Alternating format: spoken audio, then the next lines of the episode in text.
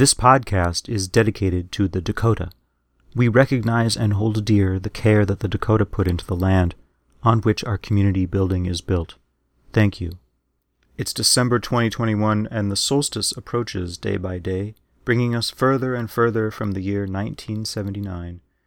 But this is episode 6, the first episode where we get to dive back into the late 70s and early 80s of the co op. Let's hear what we can expect from our guests who happen to be married to one another.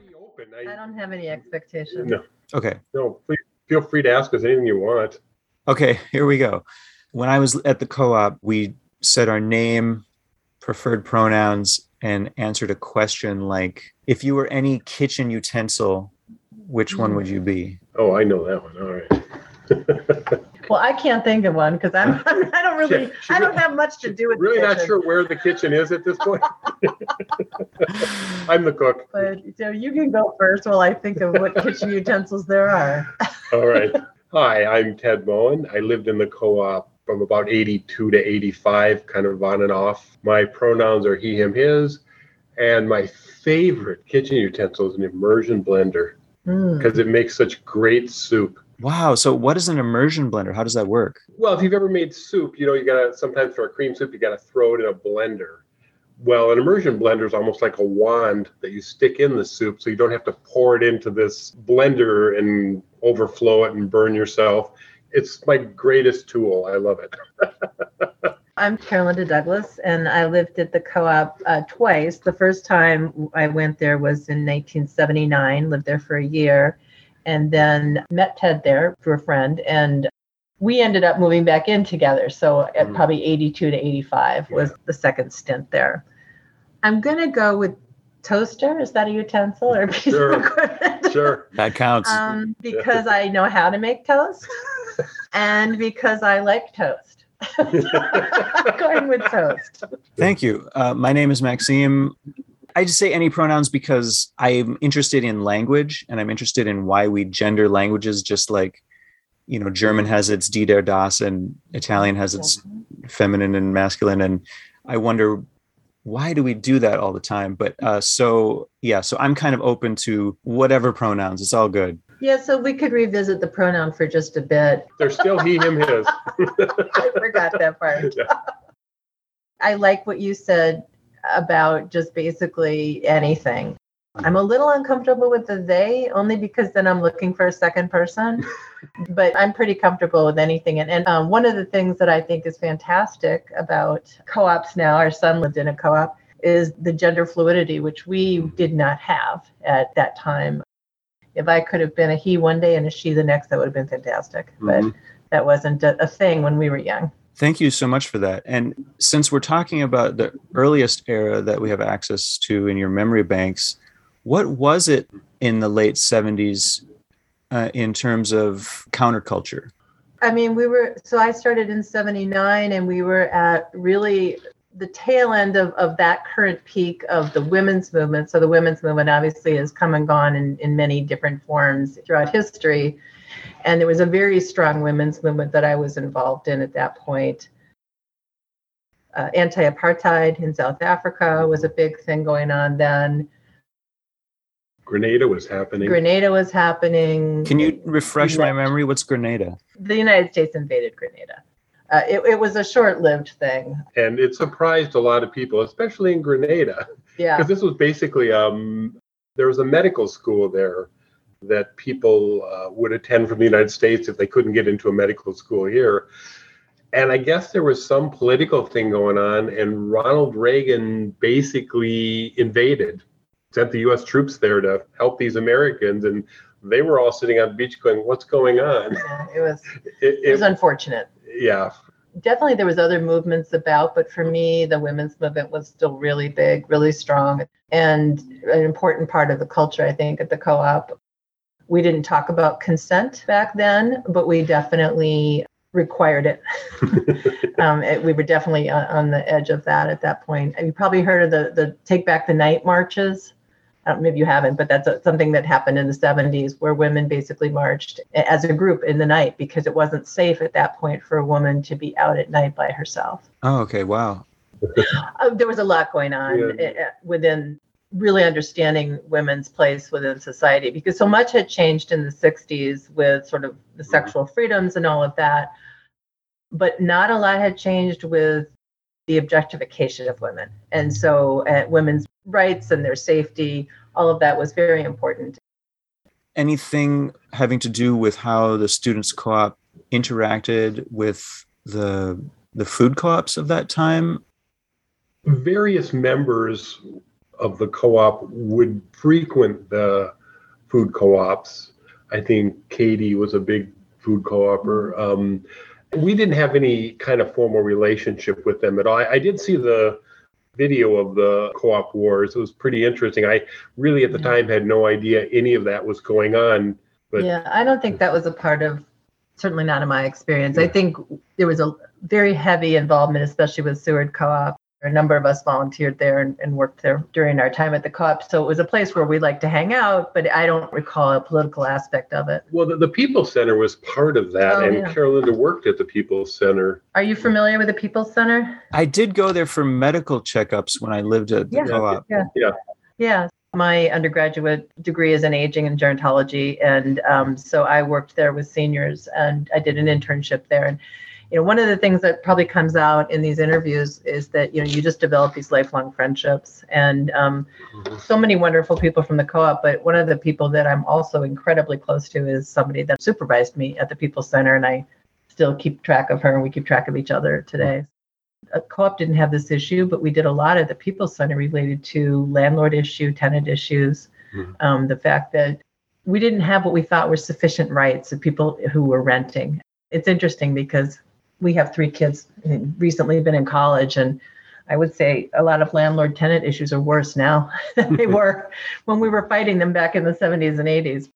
Wow, that's sad to r- realize. Um, yeah. I, I know that right now there's a huge amount of children that are in their 30s and 40s living with their parents. Um, I'm included in that generation mm-hmm. that's struggling to uh, figure out how to get out of that situation. So, what was the University of Minnesota like when you first came on the scene? I guess the the Vietnam protests had died down by then. It was sort of in the middle of the 1980 recession. Yeah, we had the recession. Yeah. That's right. Yeah. One of the chief reasons I went to the University of Minnesota was when I got out of high school, I, I went into a couple of manufacturing jobs. And when the recession hit, I couldn't get a job at McDonald's. So I said, well, sounds like a good time to go to college. That's what brought me there. So I guess the recession affected a lot of people. But I think at the same time, there was a lot of financial assistance for students and uh, people trying to uh, retrain themselves that you just don't see today. There's not a lot of retraining after recession or a massive uh, kind of economic disruption that we saw back then. Um, we both have worked in higher education. So, one thing I could say is I think higher education has changed a lot since back then. Mm-hmm. And I remember my freshman year at the University of Minnesota, I was a, a number out of 58,000 students. You weren't a name, you were a number. And you had to tell people that, you had to show people that. Mm-hmm. We had one son who went to the University of Minnesota, graduated not too long ago. Uh, so, I would include the U of M in this. Has changed a lot to try and really personalize the situation and the mm-hmm. experiences for students it was a you'll sink or swim kind of thing when we were there. I mean, mm-hmm. there was not the kind of student support that I think is in higher ed now. Or, or as I call it, hand holding. Well, can you give an example? The, I mean, there was mental health counseling. So there was sort of that safety net, if you will, mm-hmm. but there wasn't all the things in between. There wasn't the, so I'm a professor. I just recently retired, but I was a professor. Huskies. And, you know, there wasn't, mm-hmm. yeah, there wasn't that, um, you know checking in with students you know the mm-hmm. the early alerts finding out if they're missing class. I mean if you didn't come to class they didn't care. Or if you didn't understand they didn't care.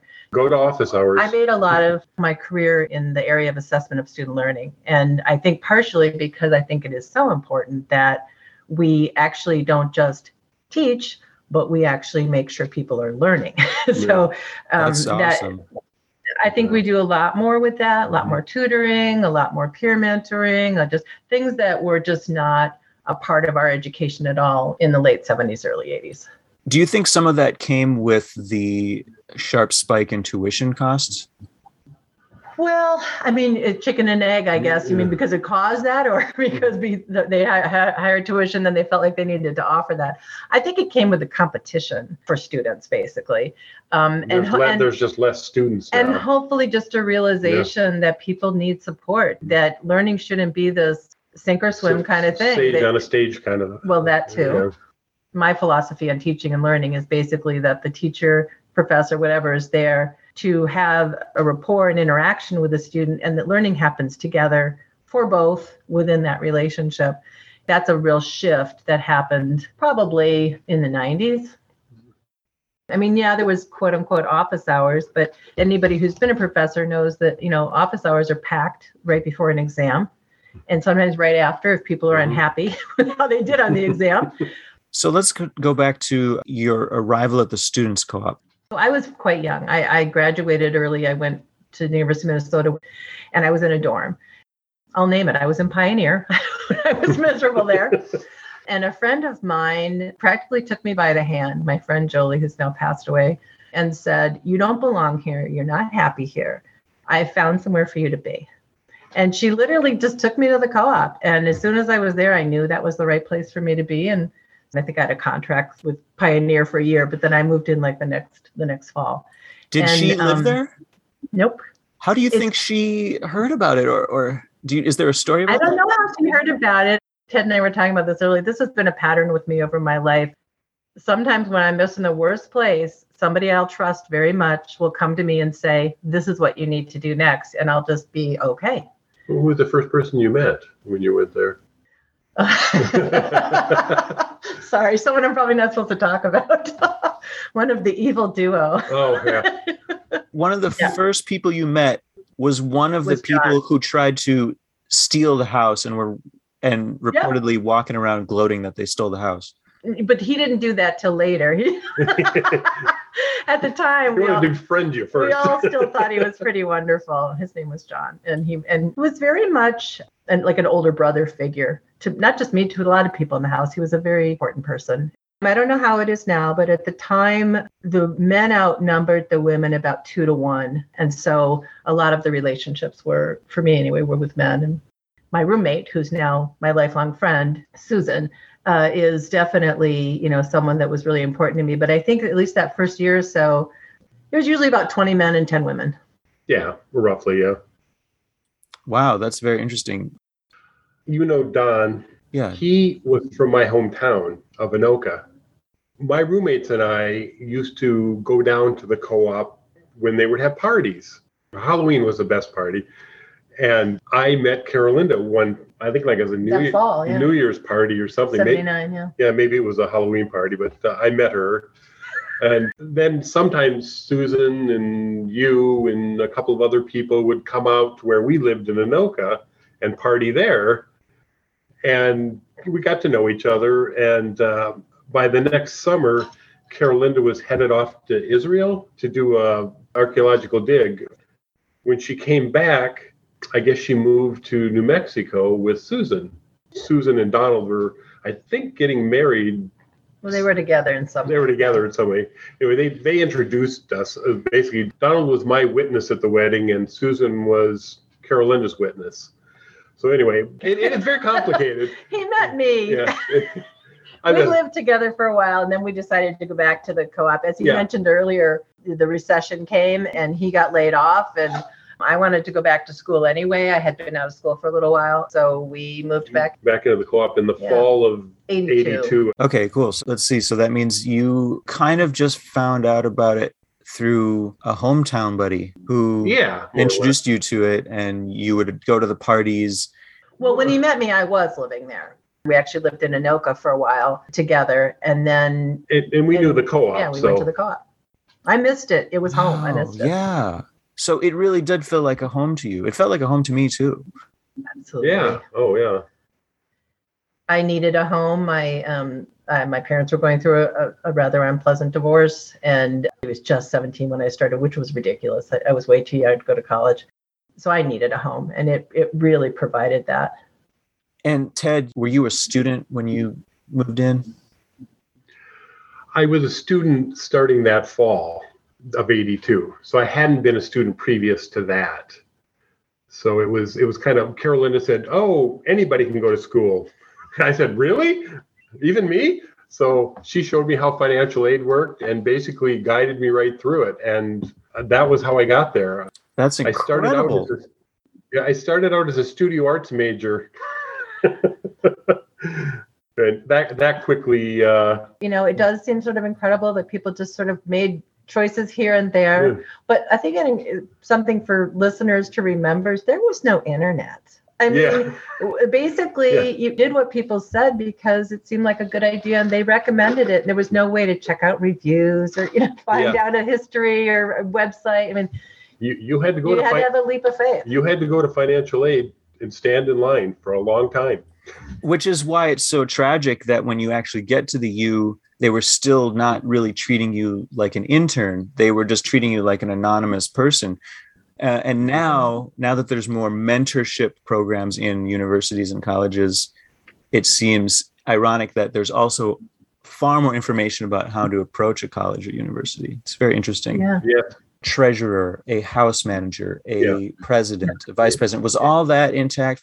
Yeah he was the financial manager for a while i was the president of the board for a while I think yeah I- all that stuff was, I was there. summer house manager, um, work manager. I mean, we had all kinds of different titles. Was there a maintenance manager? When I moved in, I recall there was two primary managers, Mm-hmm. like the house manager. They were responsible for making sure people Recruitment. re- recruitment and for making sure people did their jobs. You know, like we had all the jobs, and he, you know he would go and check. Um, there was another manager that was, I think, a maintenance manager who basically did repairs and made sure that everything was working properly. Then we had a financial manager, which you held that position for a while, and that was the person who collected all the rent and paid all the bills. And was there something like you could get credit for doing chores and then you could be fined for missing a chore no, I don't think so. I don't think there was a, a monetary fine. You got warnings, and if you didn't do your job or didn't do it Or didn't- properly, or didn't pay rent. we evicted people. how did the eviction process go then because that's pretty amazing that it would go pretty much to all right three strikes you're out or whatever it was Pretty, pretty much, yeah. Oh, So you know, the, the the bottom job is usually either cleaning the bathrooms or washing the dishes. yeah I mean, that was my entry bottom job yeah Right, it is for most people. mm, yeah. So we had a fellow who um, who who was there. He paid his rent and he went to school, but he could not do a job. He couldn't remember. We would tell him, "Okay, it's time for you to do the dishes," which I think was his job. And then he would forget, and so we'd go and we'd get him, and we'd say, "Okay, here are the dishes," and we would remind him how to do dishes. Um, And they still were filthy when and he he was couldn't done. do it.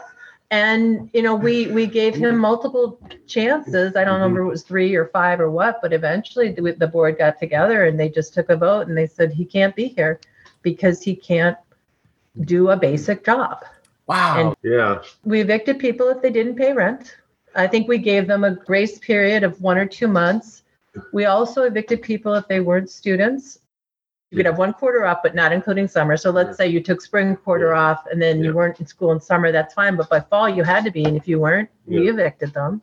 And we evicted one person um, for sexual harassment. It was a woman who harassed a man.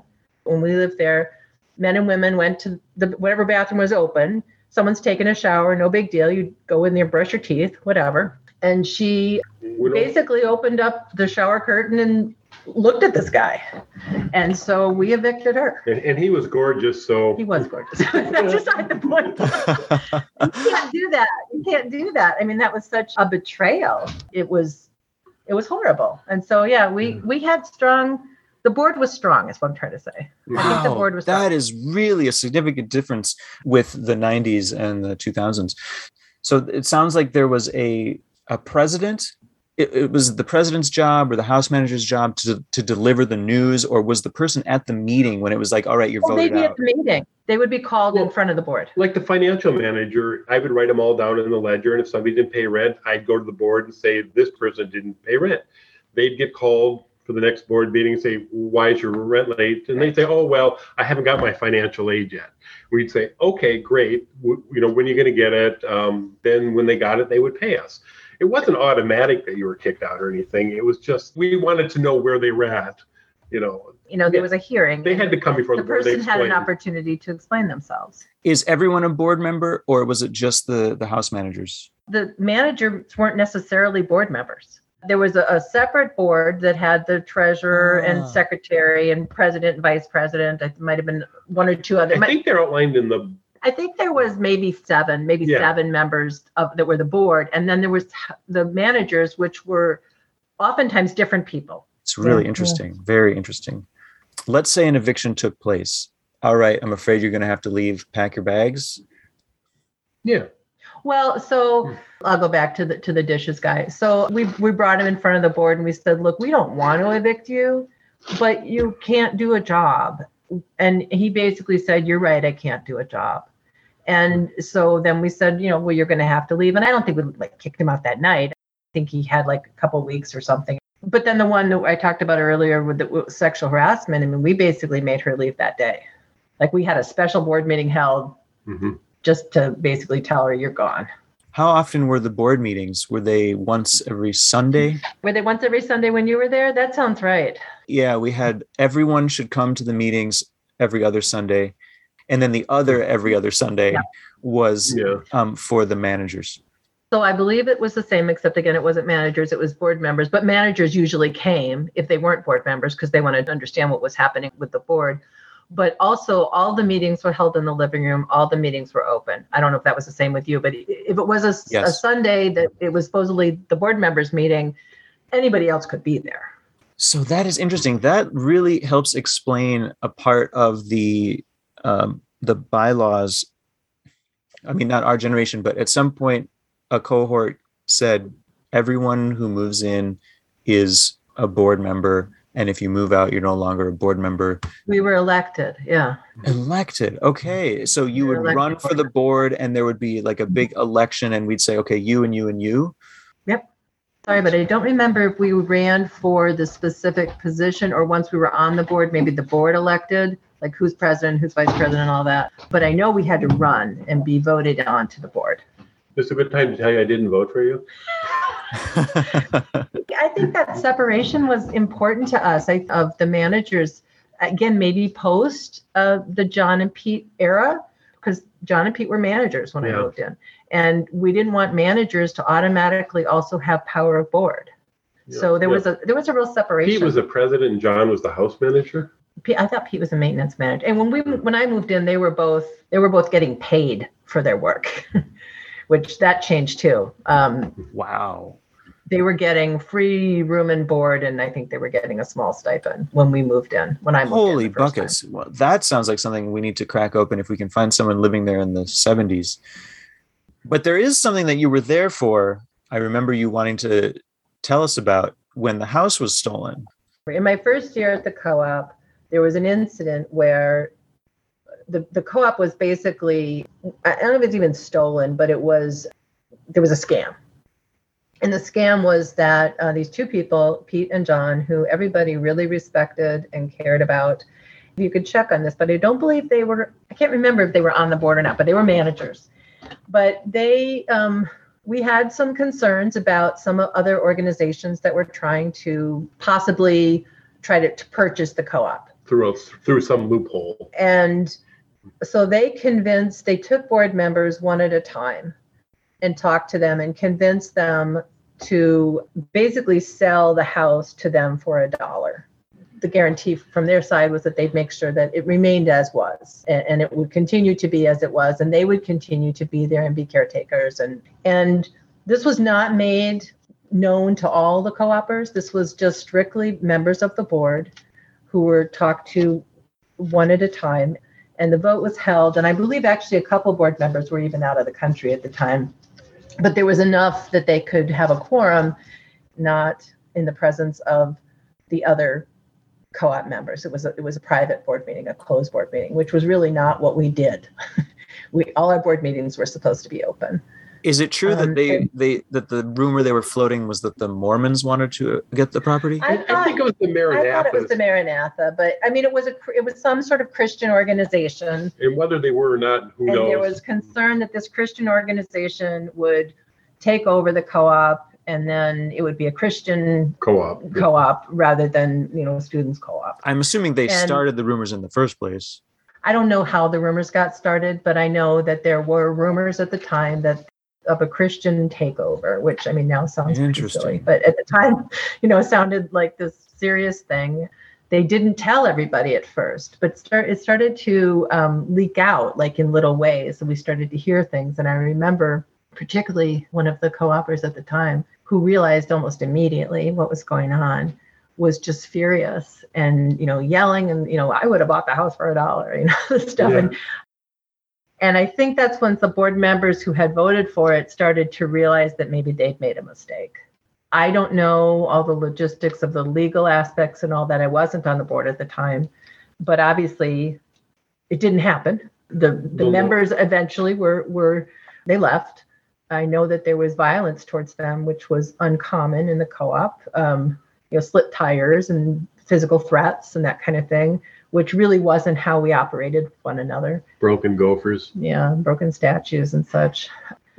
Uh, so, yeah, I'm sorry, that's not a very complete version of it, but that's there's other people, in fact, people who are on the board who could probably talk to you about what happened. Wow. All right. This was summer 1980. I yeah, I think it was When you were in Israel. yeah, it was before I went to Israel, so it was probably like May or June. Wow. And then you moved out. Yeah, not because of that, but yeah, Yeah. I did move out. Why'd you move out? Oh, I didn't know what I wanted. I moved, like I said, I, I did a, a, a archaeological dig in Israel, which was wonderful, but I came back even more confused about what I wanted. And my roommate had graduated. She was a couple years older than me and graduated in nursing, and she was heading to New Mexico uh, to start a career there. So I went down there with her for a, a semester. I did a, a little bit of school there at University of New Mexico, and then um, I think I mentioned my parents were going through divorce. I came back to be with my mom for a while, and in the meantime, Ted kept calling me. So then I ended up moving in with him. Would you would you say I stalked you? I don't know. I'm not going to say that. I wouldn't have that term back then. I think I was stalking you you. were persistent. I was persistent. It pays off. So the house was sold to them for a dollar. And then after various coercions and threats, they agreed to do the paperwork to get it all reversed. I think those were the legal I think there was. I think there was lawyers involved. The agreement was nullified, and I don't know if that was But- voluntary or not on their part. I think they agreed to sell the house back in the end, is what I heard. Wow. Okay. So then w- was the house then back in the hands of Students Cooperative Incorporated? Is that how you knew the house? Yes. Yes. Mhm. Was it ever called Amiga Club or Amigo? Amigo. Or Amigo Club. Yeah. What was that? That was written on the wall of the TV room, the opposite, opposite the windows. It said the Amigo Club. It's probably still under the paint if they painted over it. Do you know? why it wow. was called Okay. The story behind it was a bunch of people came back from World War II and went to college and they called it the Amigo Club, but I don't know if that's true. I, I, I remember seeing it and it looked kind of military. There was some sort of insignia on the wall that said the Amigo Club around it. But that's what I heard at the time, but I really couldn't tell you if that was true. Thank you, because that kind of confirms a timeline that I'm reassembling from when R.T. Ravenholt moved in in 1944, and it was called the Mhm. Amigo Club then in newspapers, Uh, and it was a lot of Army veterans, and they would sit around and Yeah. play poker, and poker became Yeah. probably a, a a thing for the military veterans, and it and it sounds like it lasted a few decades if it was still going on. The fact that that was like a, a consistent culture is interesting. I don't play poker, but it was a big thing. Was the was the poker going on when you were there? I think people floated the mm-hmm. idea. It, it financed a lot of my education. nice work, man. no, you're doing great. Keep betting. So we had people that were so bad that they would bring their twenty dollars and they just expected to lose it. They they wanted the good time. So That sounds like me. I just wanted to participate. yeah, yeah. I would lose. Shocking. So we Chuck was the sweetest guy I ever met, but uh, could not No play poker face. No poker face. Um, what is social life within the co-op in uh, in your group? MASH. so we watched TV, right? We didn't have an internet. There was one guy, his name was Tom, who had a computer. Yeah. And that was pretty cool. la la, a word processor. Yeah, Yeah. exactly. And he, we all thought he was incredibly techy. We admired him greatly for that. So we watched a lot of TV. MASH was the big thing. I, we were there during the MASH finale, and that was a huge event. Um, How many people were in the were in that uh, TV room? You think ten? Oh, packed. everybody, It was packed. everybody plus friends. It was it was packed. Typically, you know, in the evening after everybody had finished studying, people would go to somebody's room and we'd all hang out and listen to Pink Floyd. And I mean that Yes. Yeah. that I, I mean that when I said earlier that I felt like it was home, that felt like home. Just you know, a bunch of people just hanging out, no stress. Let's see. I think we all went to a Devo concert once. We all Yeah. went to see. Um, we used to we used to get together and go to Bridge Best Steakhouse quite a bit because you could get like a steak and a potato and a drink for like a dollar eighty nine or something. What does that still exist? Where is that? I don't think it's Uh, no, there no, anymore. it's I not think- there anymore. think it's Kitty more- Kitty Corner from Drunk Donald's, which is also isn't that's there not anymore. either. I I don't know. It's where the new kitty corner from another non-existent place. Um, like Clockwork Orange What at the we- Varsity Theater. oh and yeah, Al's Breakfast was the best place to go. yeah. Al's breakfast. Al's is yeah. still there. That's good to Oh know. yeah, Yes. We, we know we were there not too long ago. Although the cook left, he was there for 50 years. We saw him not too long before he retired. But I'm trying to remember. We went to a, we went to a bunch of great concerts right there in Minnesota. Um, I can't remember who all we saw. yeah, there's a lot of concerts on campus and um, Who who sang Aqualung? Jethro Tull. Jethro Tull. That was one we saw. Great. Okay. Sang Aqualung. And when you and when you folks went outside the co-op, did you go to Dinkytown, Riverside? What were your hangout spots? Well, obviously, Dinkytown was closed, so we would go there for you know uh, something to eat or drink. But the Riverside, the West Bank, was obviously a, a huge draw because there were so many more interesting places and things to do. I mean, the Riverside Cafe and the Mhm. Seward Cafe, and I mean, there was just there was a theater in the Round over there. I remember going to. we used to like to hang out on the railroad track bridge. I guess it's just a footbridge now. Oh, I see it. The Northern Pacific Bridge number nine. Yeah. Actually, I used to hang out with a few co-opers there. Go there sometimes and watch the dawn if you've been up all night. Yeah. yeah. We, we used to actually take a lot of trips together too. We took a bunch of us and we went up to the Boundary Waters and uh, camped Yeah. in the Boundary Waters sometimes. Yeah, we did that. We went out to South Dakota. Yeah. We would go to Taylor's Falls and jump off the cliffs. We would get large groups and just go places together, especially in the summers. Would the financial manager budget anything out for a retreat, or was this all just uh, individually organized? It, it was individual. Individual house paid for Yeah. nothing ever. How was how was your? Uh, do you know what the savings were like back then, and what the financial situation of the co-op was back then? Well, the, the rooms were $120 a piece. And I think if you wanted to get the food plan, it was another $70. That sounds right. But you didn't have to It have was the food plan. 190 a month to be there with food. Right. Yeah. You didn't have to be on the food plan. The food I plan don't included think we had a lot of savings. when you Carolinda moved in, they still had a cook. Oh yeah, her Yeah. name was Lucy. What? Yeah, Lucy. Yeah, Yeah. she Yes. came in on Monday through Friday, and she made us lunch and dinner. And then at some point, we really wanted vegetarian meals, and Lucy was strictly meat and potatoes. Wow. And um, at some point, it was mutually agreed upon that we would take over the cooking ourselves. And fortunately, we had some people who knew how to cook, so that was good. Mhm. And then the meals really changed, and we would have still have meat, but um, we always have a vegetarian option. But yeah, she when the first year I was there, Lucy made us lunch and dinner. Oh my gosh, that's amazing. She was a kind of a house mother, but she didn't live there. No. No, she didn't. She was an older woman, and she didn't seem like she particularly wanted to be there anymore. I think things had changed from when maybe she had started. She was paid by the co-op. Yes. I left in the summer of 1980 and didn't come back until the fall of 82. And I don't think she was there after the. She didn't come back after the Yeah. summer. Mm-mm. Wow, that's so cool. Okay, so the summer of 1980, Lucy the cook is finally let go. That's good. We had specific fines and credits for maintenance hours, and it sounds Yeah, like you you more just had work weekend. You have to do it, and you did it or you didn't do it. Well, and then you had to do your job every week. Yeah. But I mean, obviously, people did a lot more than their jobs. Were the jobs dishes, halls and stairs, recycling? Rooms, yeah. There's bathrooms, cooking, or you could have, you could be the house manager, you could be the financial manager. Just free rent. It wasn't, uh, they didn't pay us anything to it. Like, if you were a financial manager, you, you just didn't pay rent. Right. There was only two positions. The house manager and the uh, financial manager just didn't pay the $120.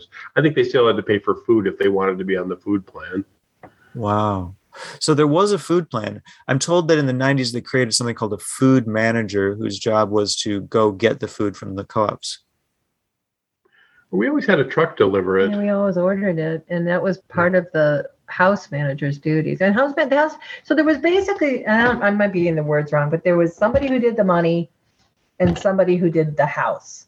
And so was it financial and and house, manager? yeah. And I mean, they had a lot of responsibilities. So the house manager had to decide what food needed to be ordered. I think he or she ordered it, but then the financial manager paid for it, and somebody had to make sure they were there to, you know, get the deliveries and all that stuff. hmm Yeah. And it sounds like you had a policy of meat is okay, animal products are okay. But I mean, after the vegetarian push in 1980, was there any, was there like, okay, we're no longer putting meat on the meal plan? No, No. no, it, it no, there was not. I don't even. Re, nobody talked about gluten. Nobody, there might have been some people talked about you know being vegan and wanting less dairy, but no, there wasn't. I mean, you know, a bunch of Midwesterners, right, who grew up on the meat and potatoes, and you just want to get off that. You just, you know, Yeah. you, you know, even if it's just going to eggs and cheese. But, but some people were very wedded to the idea of meat and potatoes. yes, So yeah, And if it was it like all you can eat, you know, you're paying $70, so you should be able to eat all you, all you want, right? Yeah. So it's so kind of a buffet, really. Right. So breakfast again, just like when Lucy was there, was on our own. We Yeah. always had cereal and milk, and you could somebody would take orange juice out the night before and thaw the orange juice, and we'd have orange juice and We had the cow. Remember the the cow? cow with the milk. Yep. The milk dispenser, which was, they got rid of in the Yeah. 90s. Lunch was usually I don't. A lot of times I wouldn't even come home for lunch, but it like was sandwiches. it was usually yeah. I don't like sandwiches. Probably why it'd be like sandwiches or. Some, a lot of times people would eat leftovers from the night before, but there was somebody who was responsible for making sure lunch was put out. And then dinner was the big meal.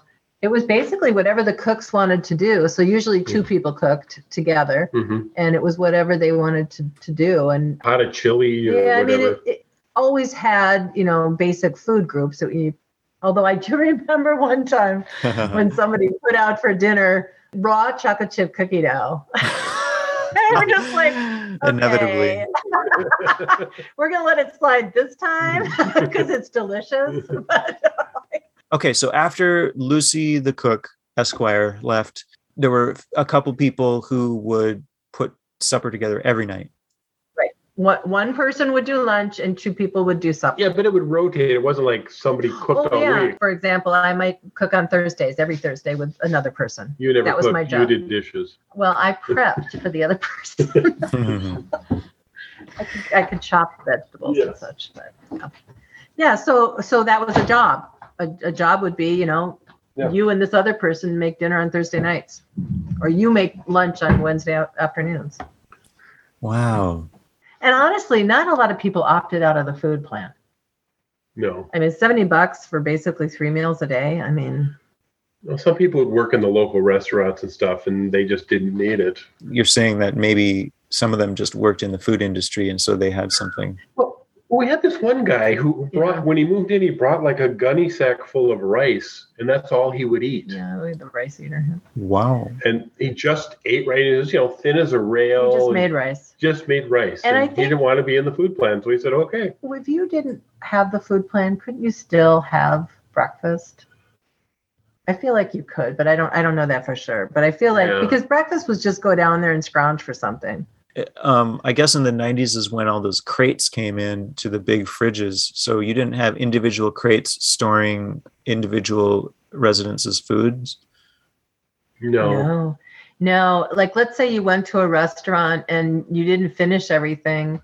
You'd bring it home and you'd put it in the refrigerator and you'd label it with your name, but there was no guarantee it'd be there. And some people had refrigerators in their room, so It was kind of like if it was in the main refrigerator, you, you'd label it and hopefully people would need it, but Yeah. they might. But no, there was never, people didn't go out and like buy their own food. Wow. Well, it sounds like that's what you did in the 90s. Like people had crates and bought their own food. Yeah. And then it, the refrigerators, well, we had the house fridge, which is up for grabs on the meal plan. And then there was, everyone had their own private space that was protected. And there Mhm. was, it was considered stealing if you went into someone's crate. And obviously, booze would disappear from people's crates. And it was hard to find out who took that. Um, the meal plan was a little more expensive in your day, which is funny because normally things are inflated all the time. But when I moved in, it was, I think, $50 discounted. It was like $60, but we'd all agreed to make it only $50. I don't know if that was to incentivize the the co-op partners warehouse food or what. That's great. Uh, So what did you get for that $50? We would have tons of rice, beans, pasta, gluten-free pasta, bread, which would disappear quickly, a, a certain amount of dairy like butter, milk, but no no meat is was allowed on the plan. I think occasionally a dessert might show up. That would also go very fast, you know. Tons of bananas, tons of oranges, tons of potatoes, tons of tomatoes, kale, uh, celery, carrots. And when we you know run out of things to do with those fresh, they would just be baked in something or cooked in something. Rutabagas, beets, onions. You're eating healthier than we were. Yeah, so that, it sounds like we we oriented more around real foods. Yes. I remember, and I don't care for it, but I remember that whenever the order came in, it always came in with a big box of Captain Crunch. And people would just like run down to the kitchen because the order had come in and they want, and I don't like it because it cuts my mouth. I don't. Oh yeah, I no, like that thing will shred your mouth. yeah. But there would always be a big thing that the order had come in because people would want to go down and get their Captain Crunch and then be gone right away. It sounds like because you had the cow that there was still a lot of dairy coming in. Yes. Yeah. Yes. So it was like all you can drink milk as well. You used to have to. There was a sign-up sheet on the cow, and you'd have to say how many if you had a glass of milk. I don't remember why, but I do. We Yeah. put tally marks, but I don't yeah, remember we why. had tally marks for how many glasses of milk you drank. That makes Why? sense. I mean, we tried to trace a lot of things like that in the house too. Sometimes it was impossible, but other times it was let's figure out who is doing what. Let's focus on making this very equal. And you know, you say some people had fridges. In our time, uh, if you had a fridge or an air conditioner, uh, you would pay extra in your room for the electricity. For the For electricity. the yeah. electricity, yeah. Well, we didn't have air conditioners. And How did you deal with the summer? Just fans? hmm Yeah, Wow. It was hot. yeah. a lot of uncomfortable nights. Yeah. Well, I was sort of surprised, I guess, thinking back on it, was how many people we knew who became couples and got married, like us. Mm-hmm. And we have other. There were other people at the same time we were there that got married that are you know together today, and some some aren't. But I mean, a lot of people formed more than just a, a community bond. They formed personal bonds, and they expanded into families. So I mean, it just it, it's just so much that came out of our experience as co-opers. And, and I think it's the first place I learned to be responsible financially, for example. I realized, you know, as a financial manager, what I needed to do in my life to be more financially responsible. So, I mean, you were learning things and you didn't even realize it at the time.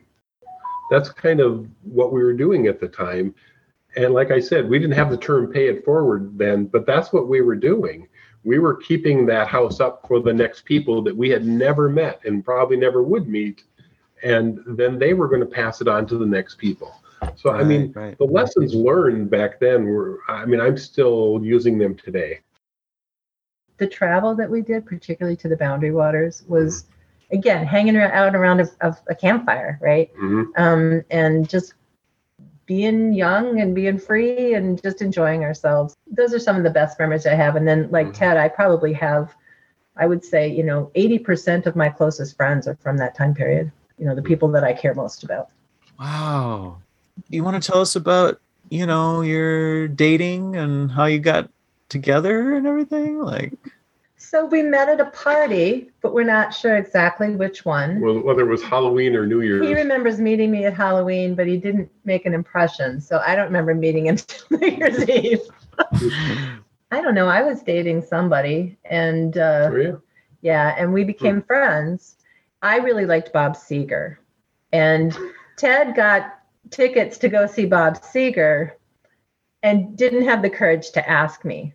But one of his housemates asked a friend of mine, and I happened to know that the housemate was a little creepy. My, didn't, my, did, my roommate, yeah. did not understand consent. No. Oh, I see. And so I said to Ted, okay, you're going on this Bob Seger concert, which, you know, by the way, I would like to have gone to. But anyway, um, you're going, and so is my friend, and she's going with your housemate, who's cre- a creep. And um, can you keep an eye on on her?